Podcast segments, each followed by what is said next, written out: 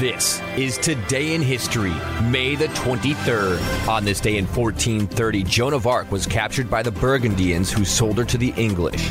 Also in 1533, the marriage of England's King Henry VIII to Catherine of Aragon was declared null and void by the Archbishop of Canterbury, Thomas Cranmer. In 1788, South Carolina became the eighth state to ratify the United States Constitution.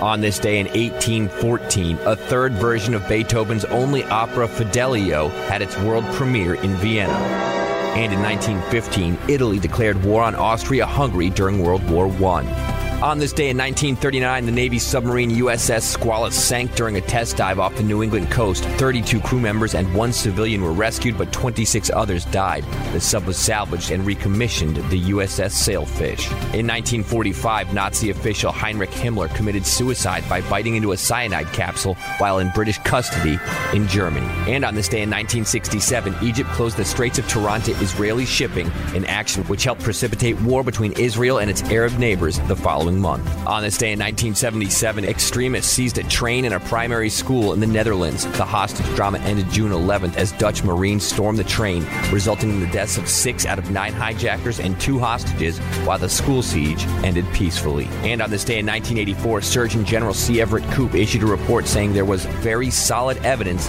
linking cigarette smoke to lung disease in non smokers. In 1993, a jury in Baton Rouge, Louisiana acquitted Rodney Peairs of manslaughter in the shooting death of Yoshi Hattori, a Japanese exchange student he'd mistaken for an intruder. Peairs was later found liable in a civil suit brought by Hattori's parents.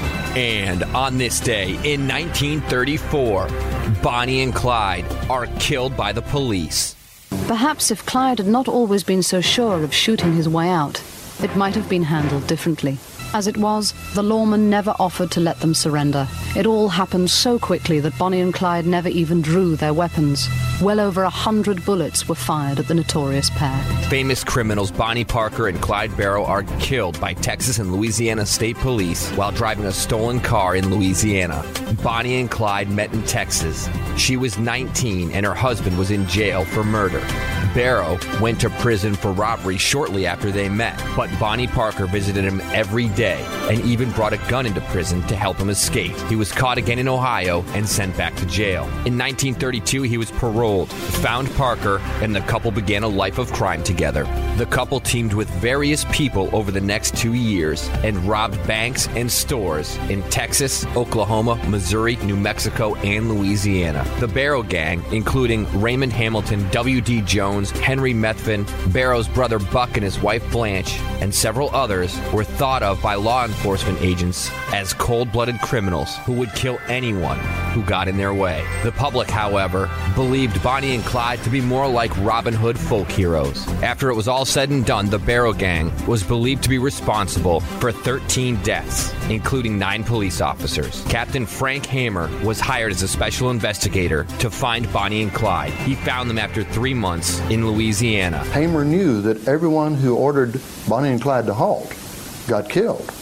And so he was responsible for a six man posse.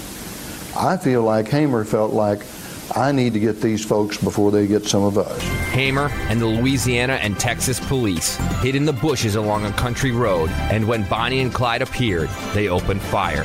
Bonnie and Clyde were killed instantly, May 23rd, 1934, on this day in history.